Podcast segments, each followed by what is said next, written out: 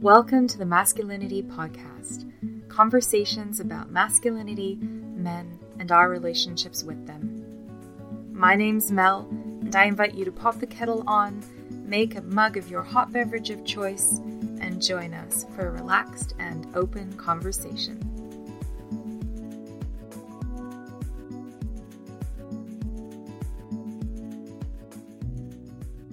So I'm very excited for this episode of the Masculinity Podcast to have Tanille Geib and Sheldon Kitzul with me.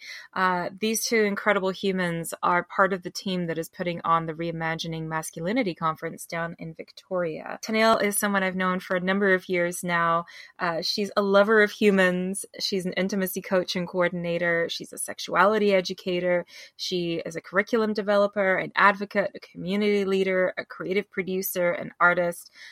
I think it's safe to say an all round badass. In the past five years, she has educated and worked with over 4,000 people uh, on the topics of healthy sexuality and relationships. Down in Victoria, she's known as the uh, local consent captain, and she supports events to create safer spaces and to educate communities on the nuances around consent. Uh, you can visit her website, tanillegeib.ca. That's T A N I L L E G E I B.ca to learn more about what she does. And then Sheldon, uh, Sheldon is a leadership coach, a social worker, and an educator. And this conversation is actually the first time that we're properly meeting, which is exciting. Uh, his work provides inspiration for clients through energy, insight, and enthusiasm, and is centered on an evidence-based practice and a response-based principles. He works from a place where it is evident that sexualized violence is, in our current social malaise, covertly taught as acceptable to boys and to girls. As many others have expressed, sexualized violence is a men's issue, and as such, he works towards re educating boys and men to step out of those gendered boxes and put a stop to violence in every form. So, thank you so much, both of you, for making this time to have this conversation. Thank you for thank you for having me. Yeah, thanks for having us. So, I want to start by asking a little bit more about the conference. So, the conference, uh, the first edition of the conference was last year, and I, I had the uh, privilege to go to that, and it was an incredible one day event that I actually had to go back in my diary and check was it really just one day because it felt like it was multiple days. There was so much richness in there. Where did the inspiration for hosting this conference come from? That was something that uh, I guess it, it's something that's kind of been on my mind for a while. One day, I was uh, I was having coffee with Jeremy Loveday, who's one of the uh, city councilors here in Victoria, and uh, we were talking about a whole bunch of things. And I asked him at one point, just kind of like, "Hey, like if you just could do anything, what would it be?" And he said, "Well, I've always wanted to put on a men's conference." And I said, Me too. I want to do that too. So uh, that was like, I guess, two years ago now, a little, little more than two years ago.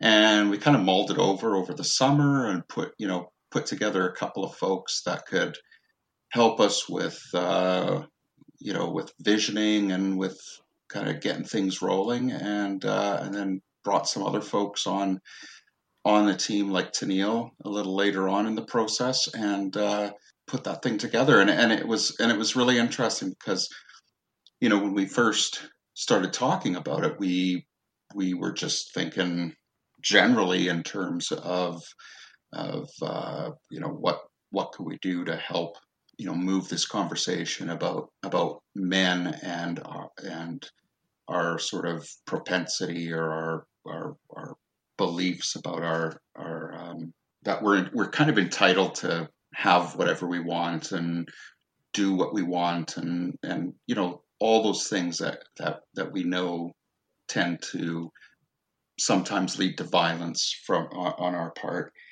Mm. and then as as we got into the process uh, a lot of things broke that fall. A lot of things broke around that me too movement and and so it, it was very very timely that we were we were putting this together at the same time that that stuff was happening. Wow. Yeah. What an amazing synchronicity to already have this in motion when the media began to explode with attention around these issues. Yeah, it was it was kind of kind of weird like as as we're meeting having these meetings uh, weekly meetings to to get our thoughts together and our plans together and then we'd come to the meeting and go my goodness did you did you see what happened this week? And like this is all just kind of like happening while we're planning this. It was uh it was it was really something. Did that change the shape of the conference or the content that you were bringing in? I guess it didn't really change the shape or the content i don't think. I, I think it was just like um, we we had a little bit more of a mindfulness around what it was we were a part of and what we are bringing to the table. And um, I think that's more about what it was rather than, oh, now we have to start focusing on this thing or that thing. Because it mm-hmm. was, because by the time this stuff broke, we'd sort of already had our discussion around what our values were, what our mission and vision was. And so that's what we wanted to continue to be guided by. It's just that now we have this whole mindfulness that out in the world, this is what's been happening. This is what people are starting to to become aware of and be willing to talk a little bit more about. And Tanille, for you coming into this conference, mm-hmm. I mean, a mm-hmm. lot of the people involved in the team and the presenters are masculine folks, mm-hmm. and you are there as a femme presenting human in the world. And uh, what was that experience like for you? Yeah thanks for the question. Uh, yeah i was asked by nick sandor who's one of our um, co-organizers and has been one of my collaborators since I've been in Victoria. He works at Island Sexual Health through um, his program ManMade as well. And he reached out asking if I would be a presenter around consent um, and maybe even do a workshop around healthy relationships. And so I was like, oh, I'm super interested. And um, they invited me to an organizing meeting, which actually was the kind of turning point because I thought I'd be just like, oh, a, presenter or a workshop facilitator that day. Um, and when I got into the meeting, it just felt like the right place to be for connection. And I mean, I grew up with three older brothers. and so actually being around masculine folks or masculine identified folks is really comfortable for me more so than feminine folks.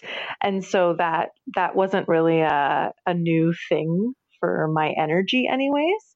But what I was really attracted to and when they asked me to actually become an organizer was that I just get to every week or every couple weeks meet with this group of people that really were inspired to do something together that was important for our like local culture and society and really important conversations and I really appreciated that each time we meet we do a like a really thorough check-in before we get to organizing.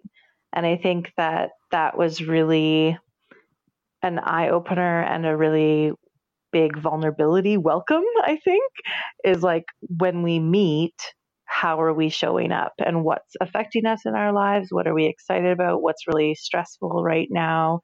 And then how can we show up in organizing for the space? And so I thought that was really powerful. And that's primarily why I kept going back um, into the space is through the connection of all of these people um, and the vulnerability that we got to spend every week creating together. That's beautiful. I really love that. Even in the process of creation, there's that sense of practicing what you preach, of wanting to embody the, the change you want to see in the world. Yeah, 100%. Exactly that. You know, like if you have a look at what our values are and our mission and all that, like it really is about being what we what we think we should be, like being that change. You know, leading by example, uh, having a um, almost like a, a, mentoring relationship to mm. uh, our masculinity and to our our uh, I guess chain. I guess come just comes back to being being a mentor to that change that we want to see in the world. And so, how how does that look? Who are we being when we show up for uh, planning and doing our planning and so forth? So, yeah, I'm I'm really glad that that you know hearing Tanille say that that that's actually what what kept drawing her back into the in into it and I'm curious because you know I've I've talked to some people who do like men's groups and men's work, and those are uh, gender exclusive spaces. It's very different to create a co-ed space where you have other genders interacting um, and I, I personally think that that's an important piece. I mean, if if men are just going away and doing men's work and never interacting with feminine folks within mm-hmm. the, that context, it feels to me like there's a piece missing. But I'm I'm wondering in terms of like the practical application, how I mean, did you Sheldon feel that like having uh, someone who's uh, feminine on your team made a difference? Did you notice a difference in the energy of a conference? And mm-hmm. and for you to you Tanille, like how did you feel that you were received by the men who were doing this work? We actually had um, a, a female, like a we had a woman on our team right from the very beginning, and so it didn't seem like it was anything different or out of the ordinary for us. I think I think there's space for both ways of of approaching men's work.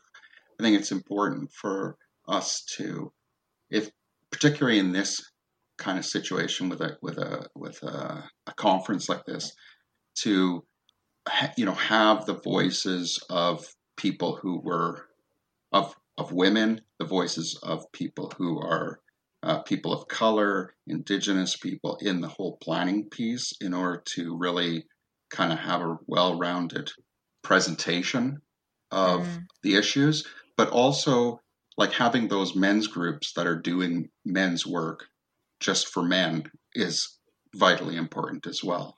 Yeah, um, I think oh, it's just it's really incredible the way that I was received because I think when I was invited in, there was already um, an importance placed on that, and I felt that instead of kind of being like voluntold a lot of things, really you could show up and contribute the things that you really wanted to. And I haven't had a lot of those experiences before. Usually it's like, oh, you're so capable and like, let's do everything. Um, whereas this was more like, what are you actually interested in doing and what can, what do you have to offer? Um, and that that felt really good. And i even feel like even within our conversations i really had ample space to talk and be seen and heard.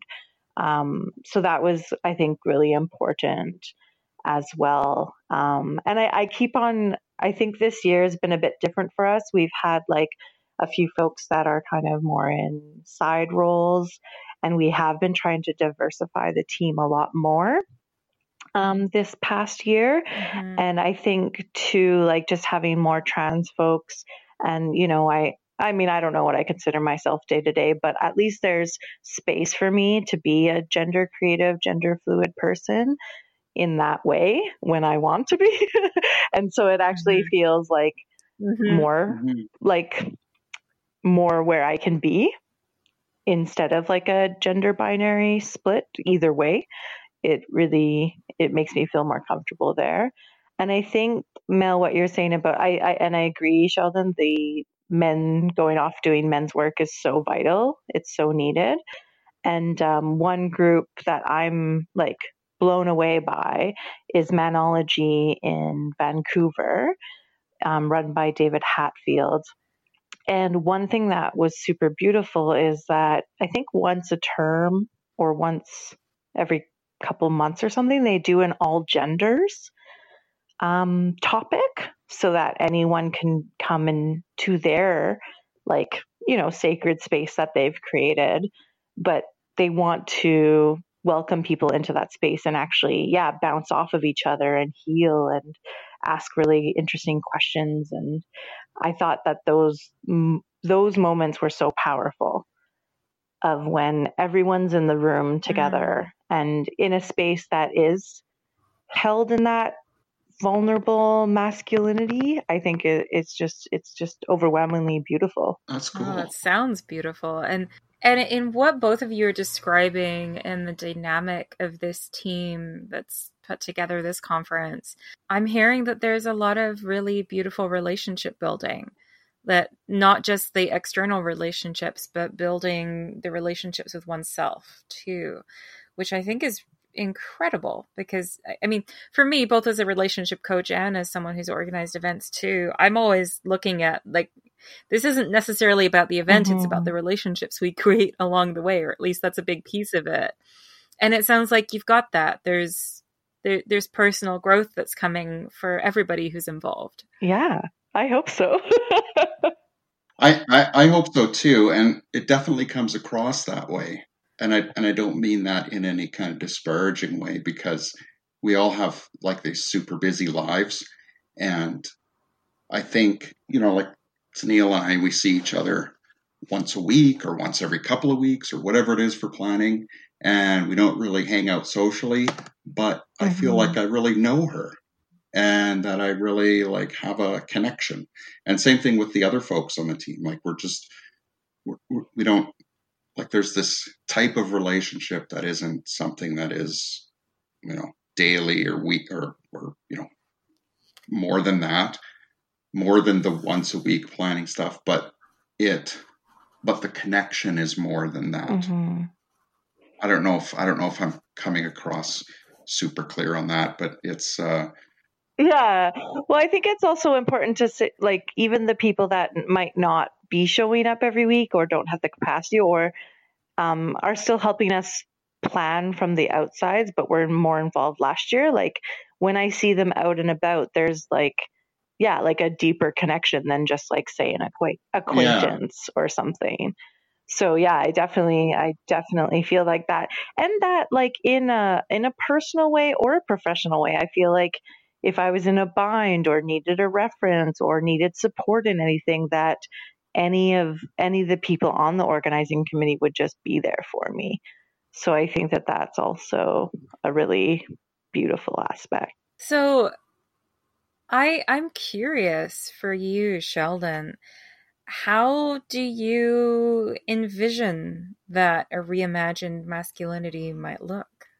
I think it's something that is an ongoing um, evolution.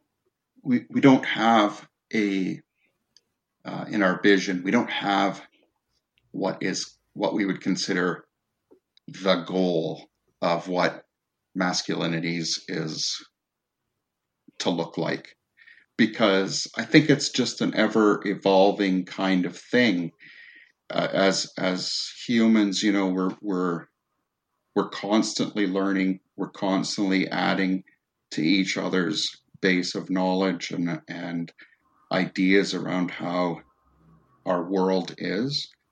And so mm. this is no different. You know, the we may have had um, a really long run of patriarchy, uh, but the patriarchy that we've had a long run of has evolved over that time. And now, hopefully, as it's coming to its end, there will be a, a long run of whatever the next form of masculinities, much more inclusive form of masculinities looks like. I really appreciate that you're approaching this with that questioning mind rather than uh, settling on a on a unified vision and sort of uh, obligating everything to fall in line with that. Mm-hmm.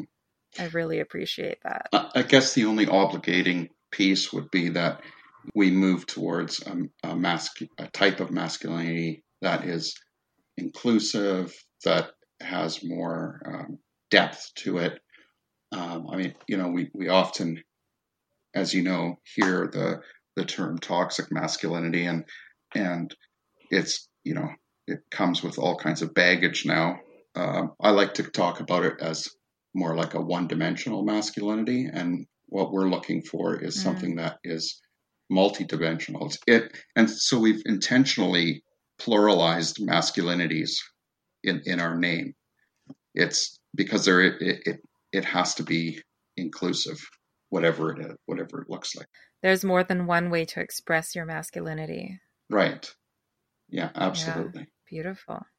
That's fascinating because one of I mean I I've noticed in some of the male clients that I'm working with and also with some of my my masculine friends there's um you know they're they're running against the edges of that box of masculinity that society has given them. And they're trying to break open that box and then they don't know what else to explore. Like um, in terms of emotional expression i've seen some guys really struggle to be able to access emotions other mm-hmm. than anger um, mm. any any kind of shadow emotion whether it's fear or sadness or grief gets uh, transmuted into anger because it's the only one they're familiar with. And i i think it's this uh, it's incredibly sad. Like it gives me a lot of grief um, for myself that i um, that they're stuck that in that place. And I, I see that you know they realize this is the problem. They're like i need to access more of my emotional range more of that emotional diversity in myself but they don't yet know how to actually do that. Like the the tools for accessing that aren't in their hands yet. Mm-hmm. and I, i'm i'm curious like what do you each do when you run into that with uh, the the men you're working with? Hmm. great question I think um, one of the most powerful things through a couple clients they're learning right now is that if they start expressing themselves fully, it's it's coming with great rewards. And great rewards are connection, mm-hmm. are pursuing the thing that makes them happy and people accepting it. It looks like, you know, one client like has been really excited about growing a career, but in a different way, you know? So it's like he, he's still utilizing, oh, like I am a masculine identified person and like I'm going to grow faster than, say, maybe other folks. But in what way am I doing that? And am I holding myself with integrity? And am I showing up and actually expressing what's on my real mind and my heart and my soul?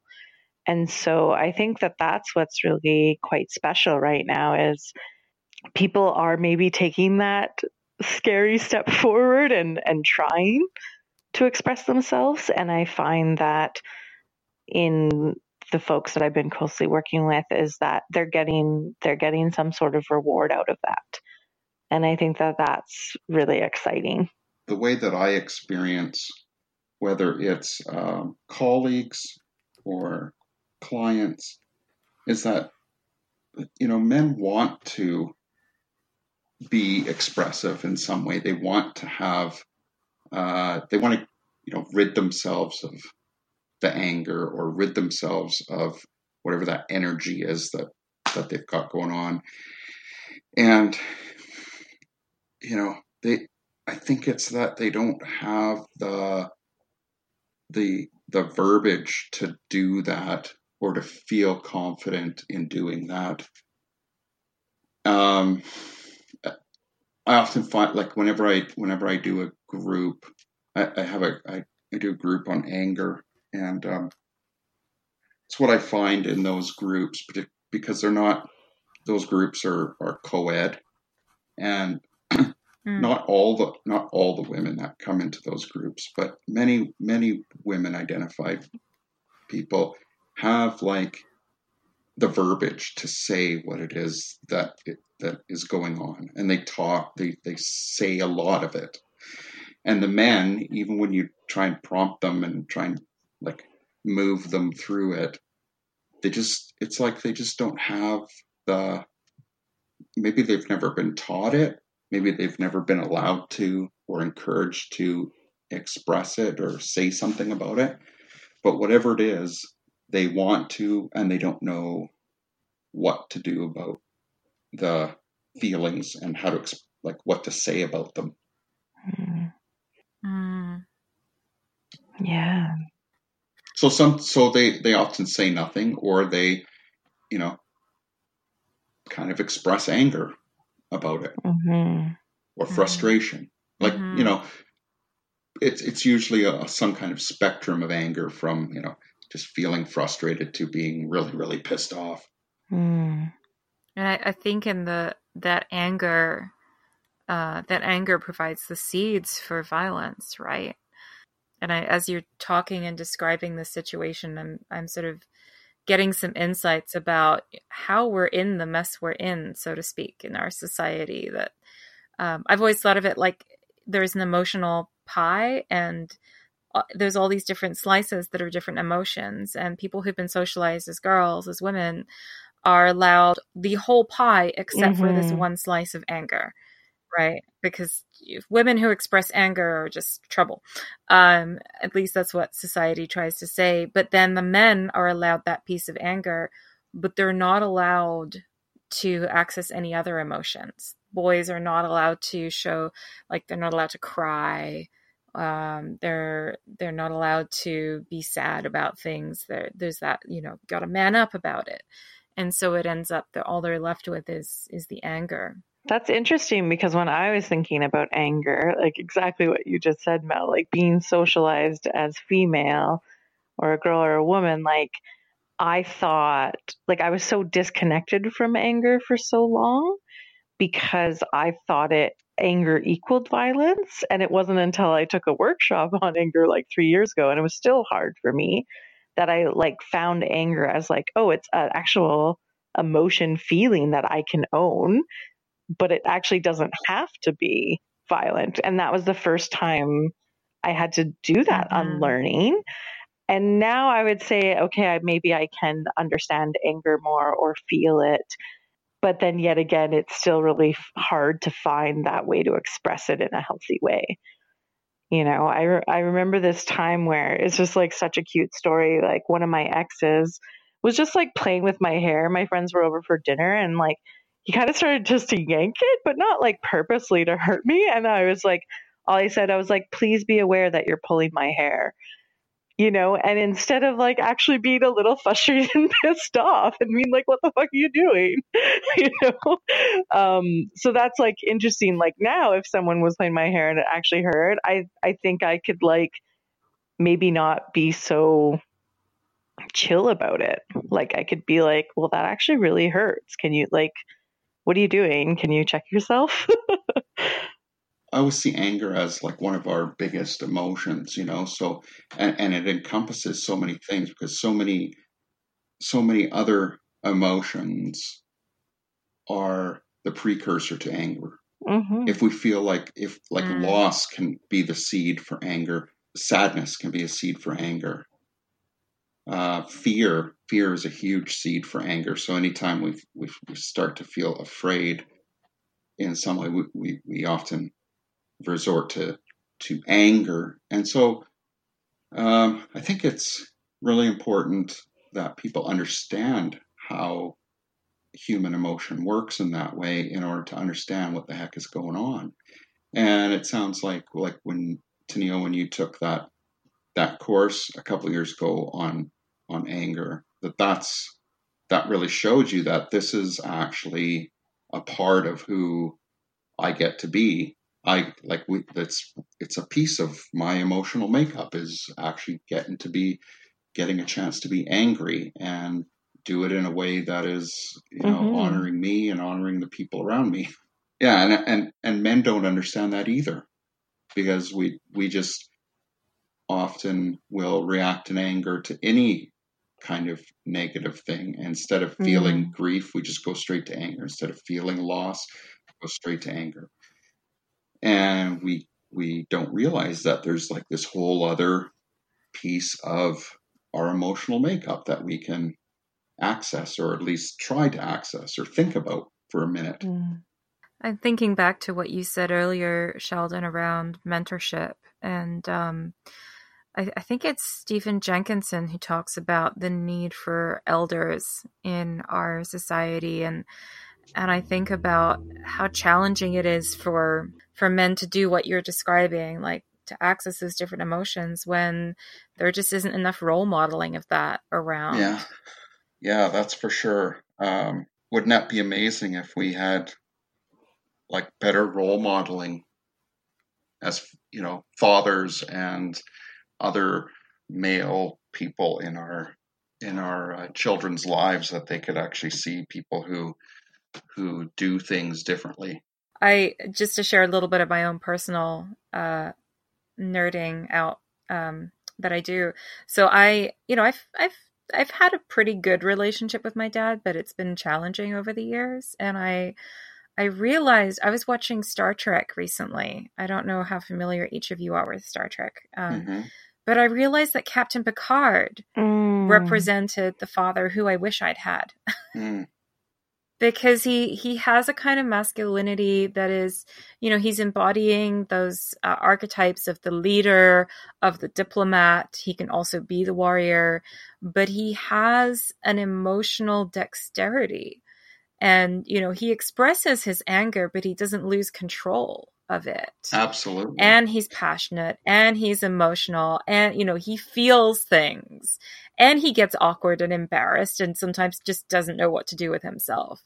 And i i realize he's such a good example of healthy masculinity. And i'm like can we all have a captain picard in our life? Yeah. And he never dismisses other people's emotions particularly the like the younger no the younger per- people in his crew, like Wesley. He never dismisses Wesley's like mess. You know, anytime he messes up or he feels something, he, he actually lets him have that. Mm-hmm. Has him talk about it. Yeah, even when the crew, anyone in the crew, uh, you know, makes a mistake or messes up, he has a lot of tolerance mm. and patience with, okay, you're going through an experience. How do we support you in this experience? Absolutely. Yeah. Oh, to have had somebody like him, eh? you know, I'm like, what's what's it going to look like in the future? If it's going to look like Captain Picard, we're, we're okay. all right. yeah. Well, I just think like, well, to bring up media, like it's just so vital and important that media is shifting along with this. You know, I I'm a little obsessed with Netflix, just like watching so many hours of it because there's so many new things coming out around like respecting humans just in general. And there's really vital messages that are like being really popularized right now in media. And the more that we go forward i hope we like actually see like more healthy masculinity. And that's actually just the norm in tv shows you know as opposed to the exception or that like sexuality or anything that's brought up it's it's handled with like you know consent and sensuality and expression as opposed to like you know what it what is mass media that has been you know mm-hmm. and i think yeah. we're in a very special time around that that we're gonna see more captain picards i think we're gonna see more diversity of people and healthier connections. Yeah, and I, I think as well because we're living in a time where the the media, like you know, with services like Netflix and Crave and uh, Amazon and and all the like, the way that media is being created is, I think, more end mm-hmm. user driven, right? Because they can really see in real time these are the things that people are are tuning into. So yeah. let's make more of that um, it feels like there's an accelerated rate yeah. of that. Mm-hmm. That like since Me Too came out, like s- there's so many more themes and so many more um, meta conversations about it happening within a TV show. And I'm like, when was this made? Oh, this was just like two years ago. Yeah. wow, yeah, those writers were on it. Definitely. yeah, I'm really excited about that. And I think, you know, when I, I look at the bigger state of the world, like, oh gosh, okay, Paul, politicians and all this stuff is really scary. But when I look at like media stats, like I think the last time I looked it up, because um, I'm again obsessed with researching Netflix, I think it was 150, no, 150 million hours a day around the world are being watched on Netflix. Like that is more powerful wow. than what's like maybe a political structure in a country. you know, like those messages are going to be shaping a culture more than if a policy gets passed or not. And I think the good thing about, you know, when you see a story play out, it is sometimes easier to grasp concepts than if you're trying to do it in an Mm. abstract fashion. Like, you know, if if I'm trying to coach someone like this is what sadness can feel like and look like. Um, it's one thing to like coach that as an abstract thing. It's another thing to show Mm. them a story that's going to evoke Mhm. sadness in them and and allow them to see another character that they maybe resonate with going through that and then in identifying with that character maybe find a way to access it Mhm. themselves Totally. And just even representation, you know, like one of my clients was like, Oh my gosh, Jane the Virgin, there's a bisexual on it. I feel so seen. And it's like, that's pretty huge, you know, like it's, it, like Yeah. those things are real. And I, like, I'm so excited that we're living now to see them. I think it's really Mm, exciting. no kidding, eh? hmm hmm It's come such a long way with so many of that stuff, you know? It, it wasn't too long ago when you would, you know, bisexuals or gay people or whatever would be, you know, like on, on, on those shows, it would be more like, you know, the mysterious person was the bisexual or the weird hmm person was, the, you know, like they, there was like car- caricatured or something like that in, in some way. And now it's, it's, uh, you know, so many shows, it's just part of the just regular everyday life hmm as, as it is. Yeah, totally. Mhm. Yeah, it's really cool. so i'm curious in in each of your individual Mhm. work on yourself i mean when when we do something as part of our career path it often will reflect on it will shine the light on our own spaces that we need to work on. Um, where are the, uh, how do I put this? Where are the places where you find yourself challenged in your relationship to masculinity? Whoa. Hmm. With, uh, okay. I okay. can start if you want. yeah, you can start. Yeah, yeah, yeah. That's great. Well, it's you know that's part of why I wanted to do this podcast project because I'm like I love men; they're so important to me, and sometimes they, I feel like I'm getting driven up the wall, and I get annoyed. And I I think that the the place where I'm getting confronted is well, actually, there's two places. One is um, a sense of impatience. I I get you know, I in my mind, I would like it to just be like, okay, so the news reported this thing, so now it's real. So now everyone's going to get it, right? And uh, when I do things like reach out to festival organizers and be like, hey, can I come and like offer some consent training for your team? And and I, it's just crickets. I'm like, Ugh, so annoyed. Uh, so there's like a kind of impatience there, and I, I realize, I totally recognize it's that I'm making an assumption about where people are at, and I I don't know how to bridge that gap between like I'm over here and I've got this kind of picture of the world, and and I I don't know how to like get back down to that level. Like I was at a festival recently, and there was a um and it's a festival I have approached about doing consent stuff, and they've done some, but not a whole lot. But like one of the performers on stage, or maybe it was a DJ at that time, I didn't really pay attention, but there were lyrics in this song that were basically sounded like a guy talking to his girlfriend, telling her she has to have sex with him Mm. to prove that she loves him. And I was like, seriously, we're playing this? It's it's 2019 people. And I got really mad. Mhm. um and and couldn't couldn't believe that no one else didn't have a problem with this in this moment, although I'm sure there were other people who did. So I think that's that's the space where I get um challenged is I would like it to all be better right now. Hmm. Uh, Do you want to go for it, I'll, Sheldon? I'll go next. I'll go, sure, I'll go next. Um, Okay. I think that where I'm challenged is in, I guess, recognizing that the the change and, and whatever that looks like has to be like it has to be in me because I'm part of this culture and it's not ever going to be something that I get to in, in terms of like, oh, here I am, I've arrived. Mm-hmm. I'm I'm now a I'm now a, a male man who is you know fully realized and full you know fully inclusive and fully all this stuff right? Because i grew up in this in this world of patriarchal ways of, of being and it, the, all all those things continue to be there even if i see them as as not helpful in many ways.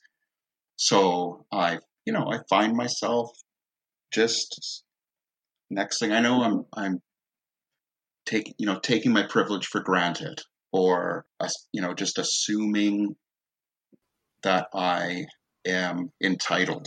That because I'm, you know, I don't think about it at the moment. Like I'll be in it, and then I'll be like, oh, here I'm just I'm just doing that thing that that men do. and, and here I am doing it, and, and and I don't right necessarily like I don't agree with it, but here I am doing it, and and, and I just know that that's going to be just ever present and always there, and maybe you know in three months from now, the thing that is there right now won't be there anymore, but it'll be something else. Hmm. Yeah, I think it's taken me a long time to respond because I think there's a couple of things on my mind and heart about that. I think uh, if uh, I'll share a particular story that relates to the conference of last year and what where I was like my whole body was like very confused at the moment. But um, that week, um, uh, the same week as the conference last year, there was a basically a worldwide media thing about me as a consent captain at a local venue and there was mm. a lot of media about that. It was really overwhelming. And I started noticing, or people started telling me that there was a lot of backlash online, which is like, yeah, typical. But there was a lot of hate and anger coming towards me from men and masculine identified mm. folks and commenting everything about me that they think they knew, but really being horrible to me. And then that same week, I was presenting in front of how many masculine folks about consent and healthy relationships. And at one point, I think even in my chat, I disassociated from my body because I just didn't know how to feel safe in the presence of masculine when like online folks are hating me Mm-hmm. Um, and so that was a really particular mm-hmm. moment for me because, and I, I feel like I burnt out a little bit after that.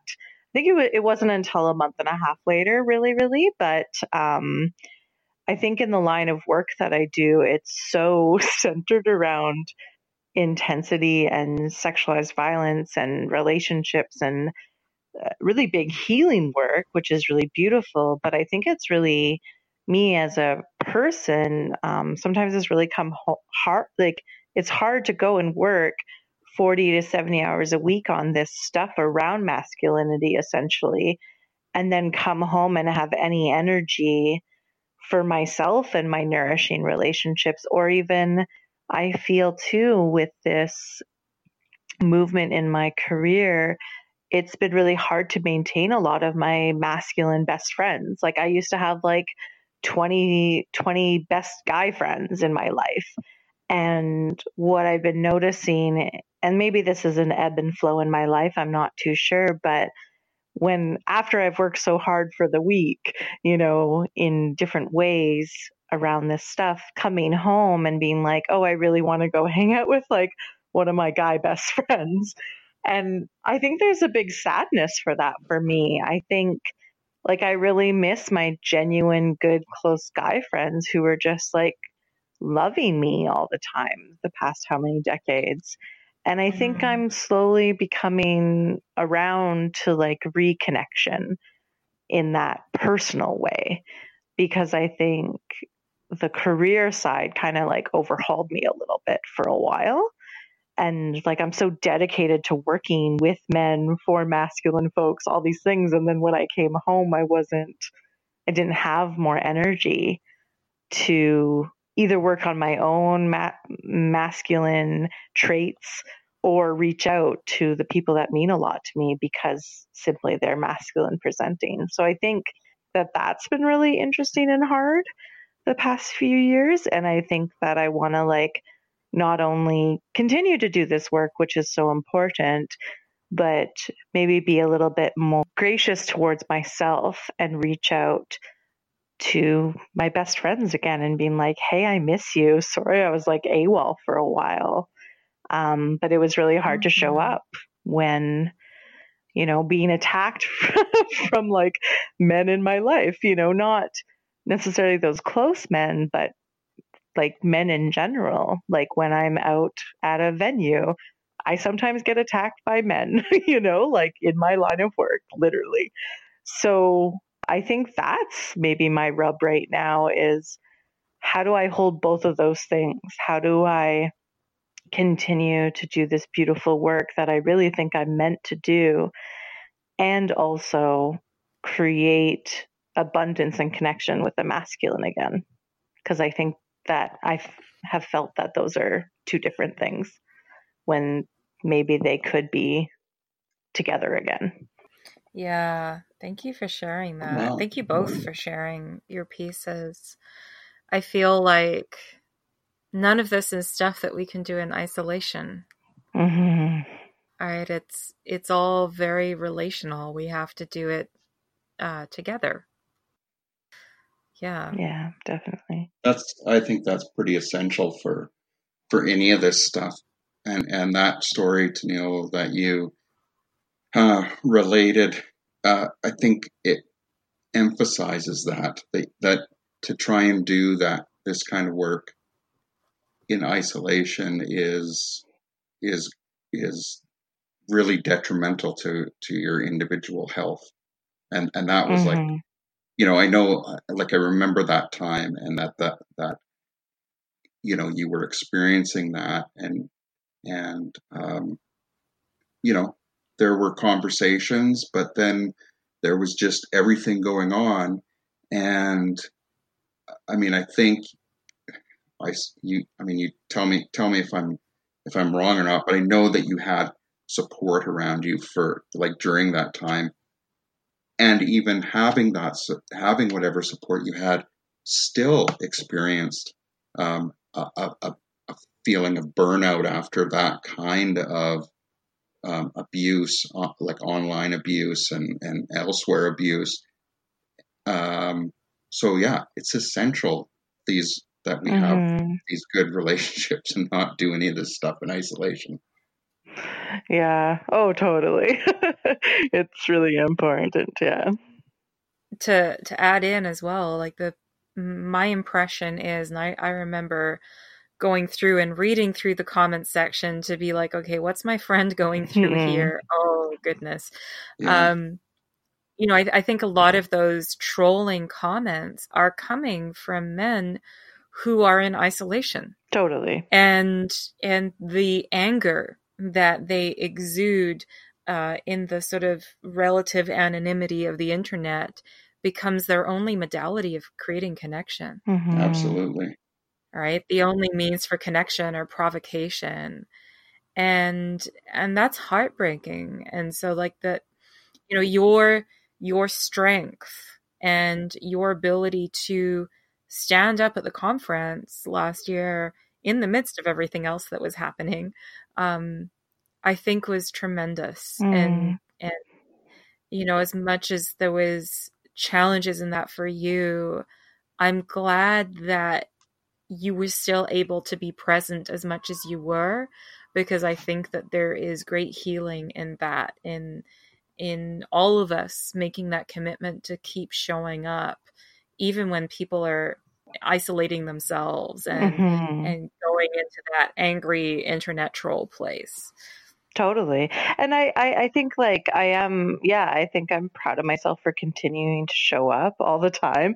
And it, and I know the impacts. I hear it all the time as well. Like the, the upside is that, you know, I walk down the street and someone will be like, oh my gosh, I love your work. Like, you don't know who I am, but, yeah. you know, that's really important. Or I'll be at an event and actually someone came up to me and said, Hey, I saw you at a reimagining masculinities, and you know what?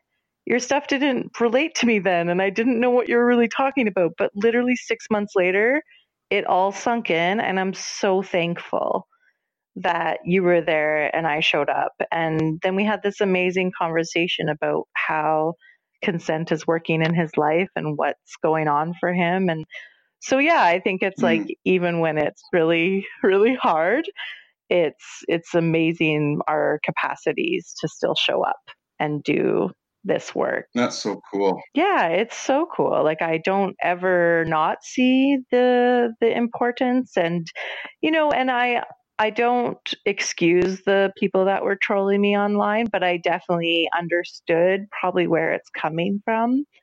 You know, the sadness and grief of like uh, not understanding where they're belonging in the world if they can't just go and hit on someone inappropriately. Like, I get that. That's probably really terrifying.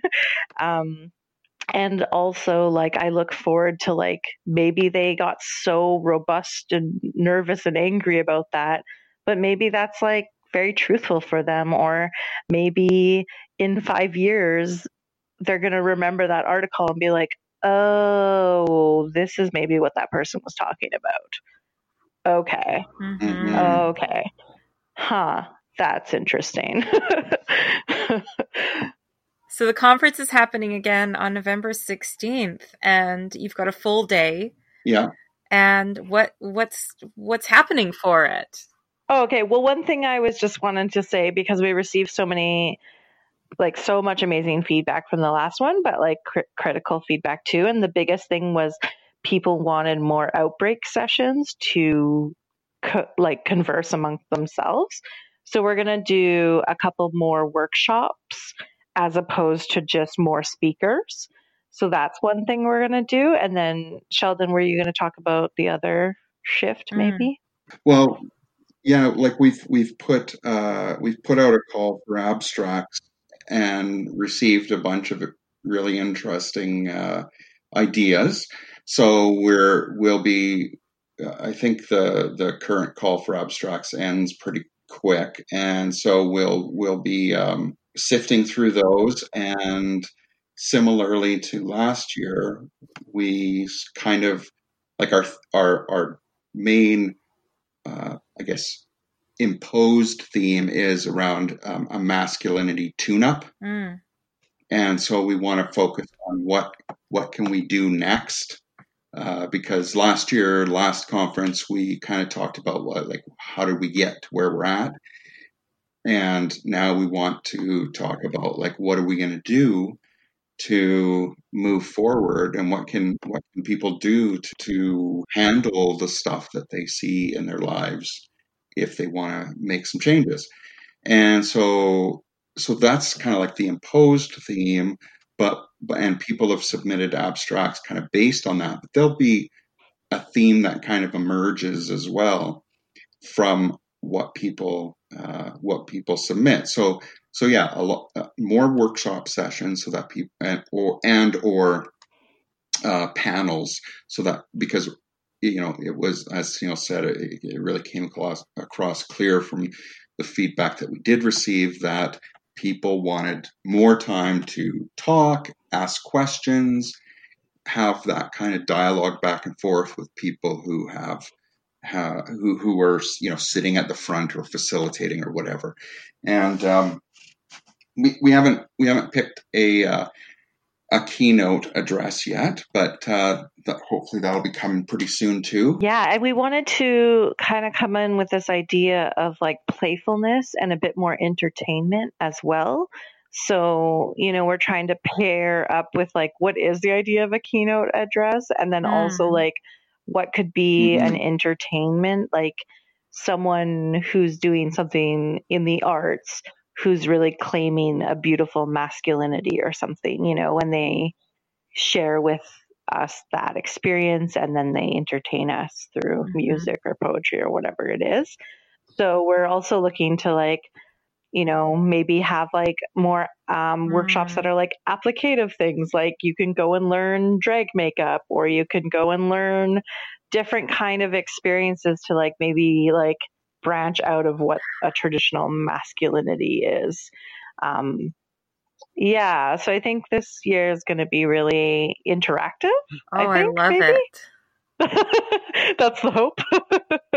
I love it. And if um if people want to get involved in helping the conference happen, how do they do that? Well, they can go to uh, reimaginingmasculinities.com and there are links on there to submit an abstract. There are links, uh, you know, right at the very top left hand corner. They can click on that and send us an email. There's also a contact form on the website.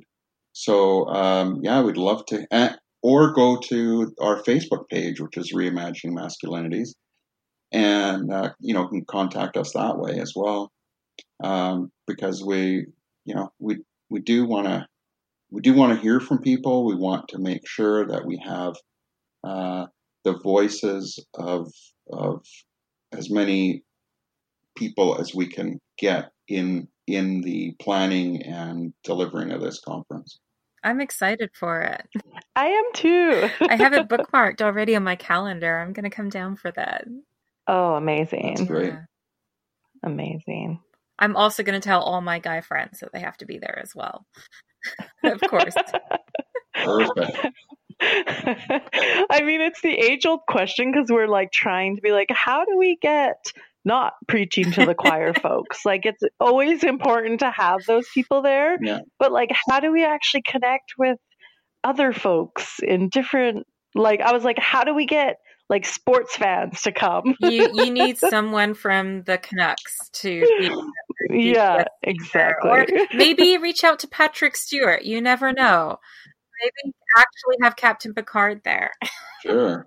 We have all the Then you're definitely. oh, that'd be so good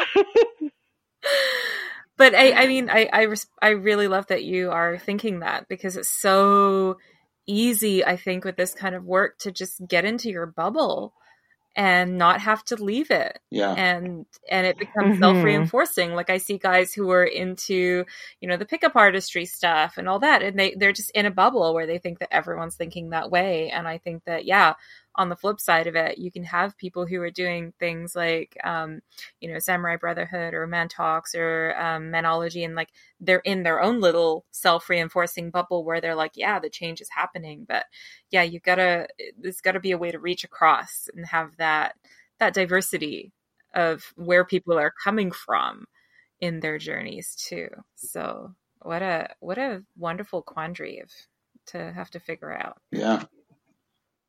right? it's so great. So great. It really is. Well, I was just going to say that I'm just excited to see where we're all going on this, you know, rock through space.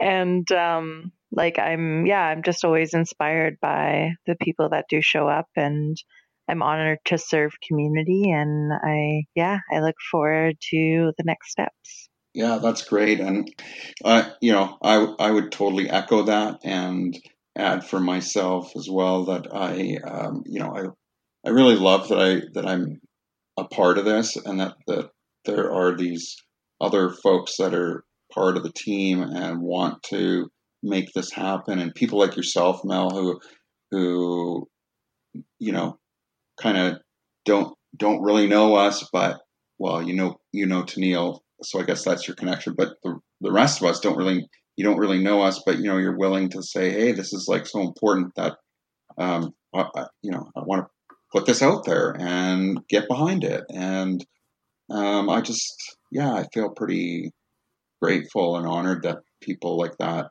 like yourself, are are looking at it and saying this is uh, this is a worthy and worthwhile thing and something we need to we need to continue to to move on. Thank you both so much for taking this time to, uh, for this conversation and also for what you're doing.